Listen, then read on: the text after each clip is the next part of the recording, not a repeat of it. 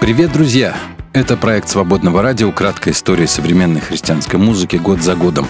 С автора этого проекта Стас Рачинский и я, Дмитрий Батуля. Здесь мы говорим о самых важных событиях современной христианской музыки. Это уже четвертый сезон. Говорим о 1970-х. Шестой эпизод, год 1975.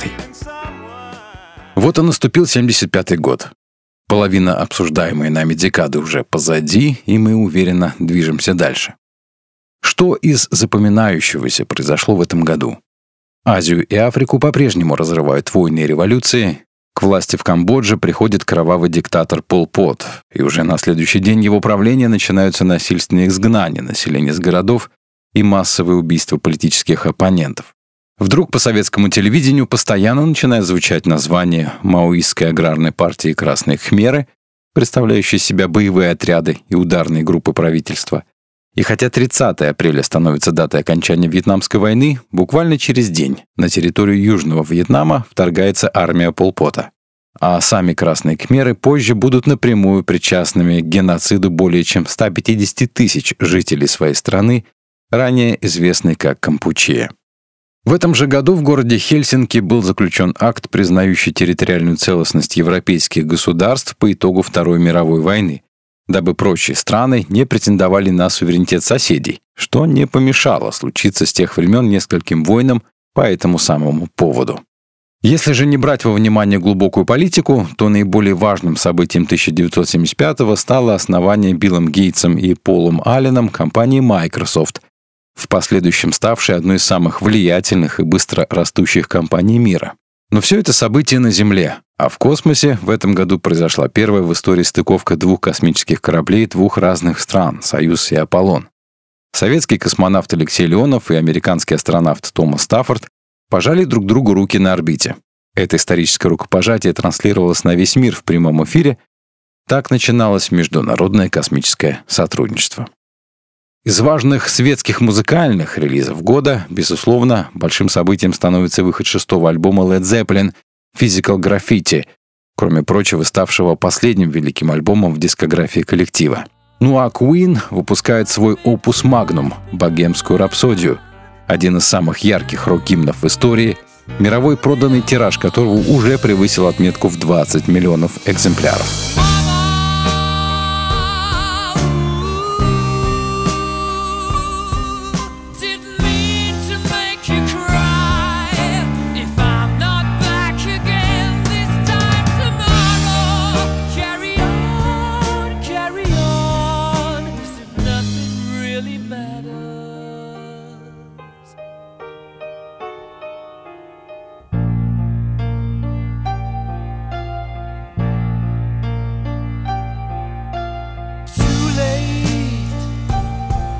Ну а христианский музыкальный рынок постепенно начинает становиться на коммерческие рельсы и впервые заявляет о себе далеко за пределами круга своих потенциальных потребителей и слушателей. Как известно, годом ранее Love Song на своих первых концертах, собиравшие в зале на 600 посадочных мест по 2000 человек, распались, не видя смысла вливаться в какие-то там шоу-бизнесовые дела, уже отчетливо прорисовавшиеся на их творческом горизонте. И на момент 1975-го экс-лидер группы Чак Джерард, не видевший смысла быть церковной группой без евангельских текстов, занялся сольным творчеством. Он был из тех христианских музыкантов, кто всегда выступал против христианского творчества без христианских текстов. О чем с ним даже имеется развернутое интервью, данные несколько десятилетий спустя, где он говорит что-то вроде «Ну какой смысл быть похожим на кого-то и при этом петь обычные светские песни, когда вокруг столько более интересных светских групп со светскими же текстами? Не нужно ли нести в своих текстах вести Христе, а не просто петь о каких-то позитивных вещах и влиться в общий поток исполнителей?» Я включаю радио, говорит он, слышу там песни Unberlin, Sixpence Richer или Lifehouse, и я, пока мне не скажут, что они христиане, я даже не догадаюсь об этом. Проще говоря, его группа, как он сам, всегда оставались верной идее благовестия через творчество. Старая школа, так сказать. По наблюдениям самого Джерарда, пробуждение хиппи, вспыхнувшее в 1970-е, начнет угасать к 1977 году, но пика своего достигнет где-то посередине этих двух дат. И как раз в год выхода его сольника с говорящим названием в его главном хите «Рок-н-ролл притчер», «Рок-священник», кем, собственно, Джерард отчасти и являлся, пик этого хиппи-пробуждения и настал, в смысле охвата и количества последователей. Сама же песня просто обязана была стать гимном зарождающейся христианской рок-музыки тех лет, как и творческим олицетворением понятия и сути христианского рока, как декламация этого явления.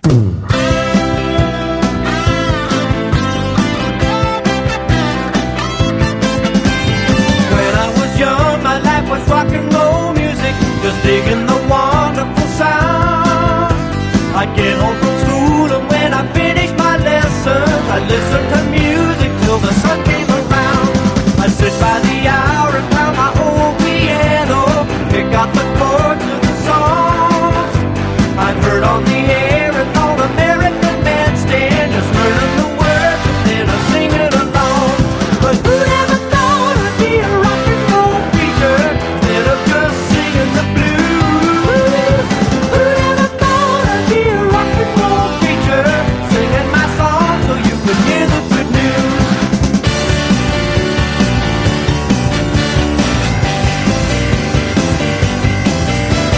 серии подкастов, посвященных этой декаде, мы уже несколько раз говорили, что белая и черная музыки развивались параллельно, и за редкими исключениями эти две сцены практически никогда не пересекались.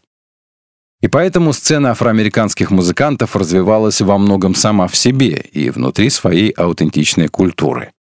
Да и не только развивалась, а стала одной из основополагающих и даже корневой в своей среде. Ведь именно из гаспела потом родились R&B и соул, а из евангельского блюза дельты реки Миссисипи, который, к слову, имел качественную запись уже в 1920-е, стоит хотя бы сравнить слепого Уилли Джонсона со Скипом Джеймсом. Так вот, гаспел-блюз повлиял на развитие блюза в целом, а сегодня многие песни евангельских исполнителей почти уже столетней давности находятся в реестре библиотеки Конгресса США как культурное историческое достояние Америки. Ну, то есть это музыка, которую изначально исполняли, изливая душу и жалуясь на несправедливость жизни и сопутствовавшее этому угнетение и бесправие, повая только на Бога и Его милость, своей искренностью проложила дорогу всем прочим жанрам. И одним из эталонов афроамериканских евангельских исполнителей непосредственно из евангельской среды и музыкальной же индустрии является Андрей Крауч. И первое, что отличало его от всех его современников, христианских музыкантов, это безупречно качественный уровень записи, само качество приглашенных инструменталистов и безупречное же понимание музыки, которую он исполнял. В записи его нового альбома «Take Me Back» принимали участие Джордж Баханан, музыкант из основного состава оркестра Фрэнка Синатры, регулярный участник концертной группы Биби Кинга Чак Финли, а также член группы Марвина Гея Уилтон Фелдер. Не обошлось здесь и без пятого битла, Билли Престона, который принимал активное участие в записи альбомов Beatles Abbey Road и Let It Be. Мы даже делали посвященный ему отдельный выпуск для серии подкастов «Зал славы евангельской музыки». И да, именно его орган вы слышите в знаменитой Let It Be. Ну, в общем, компания профессионалов на записи Крауча подобралась что надо, и в течение года он и его команда выступили даже в Карнеги-Холл при полном аншлаге – а их сингл «Take Me Back» удостоился премии Грэмми в категории «Лучшее исполнение в стиле Gospel Soul», став первой высшей музыкальной наградой автора.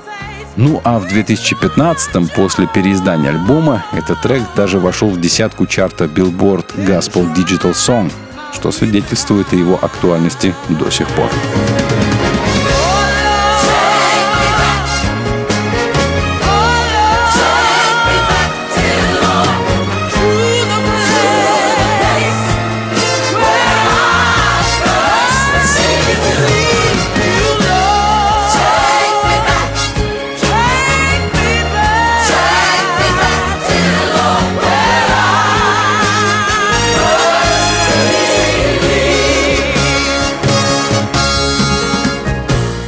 После относительного успеха предыдущего релиза «It's Time» группа Mighty Clouds of Joy по-настоящему выстрелила с новой пластинкой в 1975 году. Альбом «Kicking» принес им сразу два светских сингла, первым из которых стал кавер на «Amazing Grace» «О благодать», попавший на вторую строчку танцевального раздела чарта Billboard и на четвертую строчку его же раздела в категории R&B хитов. Но наибольший успех выпал на долю второго сингла «Mighty High», попавшего в основной раздел чарта Billboard 100 горячих хитов, где достиг 69-й строки, ну и добрался до первой строчки раздела чарта Billboard, посвященному музыке в стиле диско, где продержался в лидерах целых пять недель.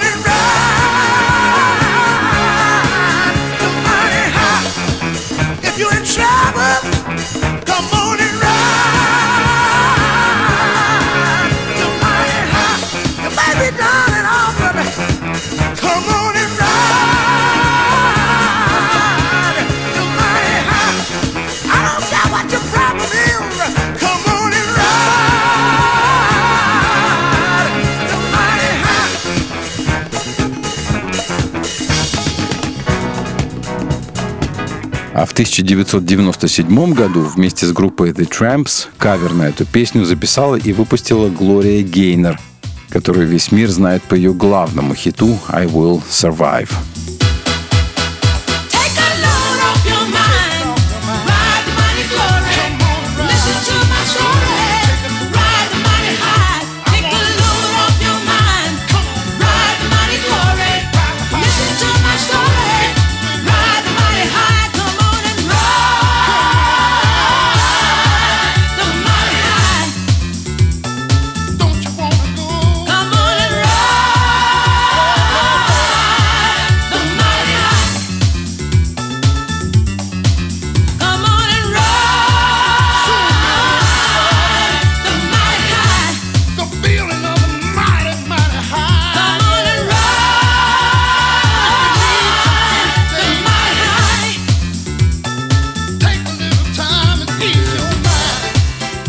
Последним большим исполнителем года стала Ширли Сизар, в этом же году выпустившая свой самый известный хит «No Charge», который пусть и не так высоко взлетел, как упомянутый хит «Mighty Clouds of Joy», но все же попал в первую сотню хитов чарта Billboard, где занял 91-ю позицию.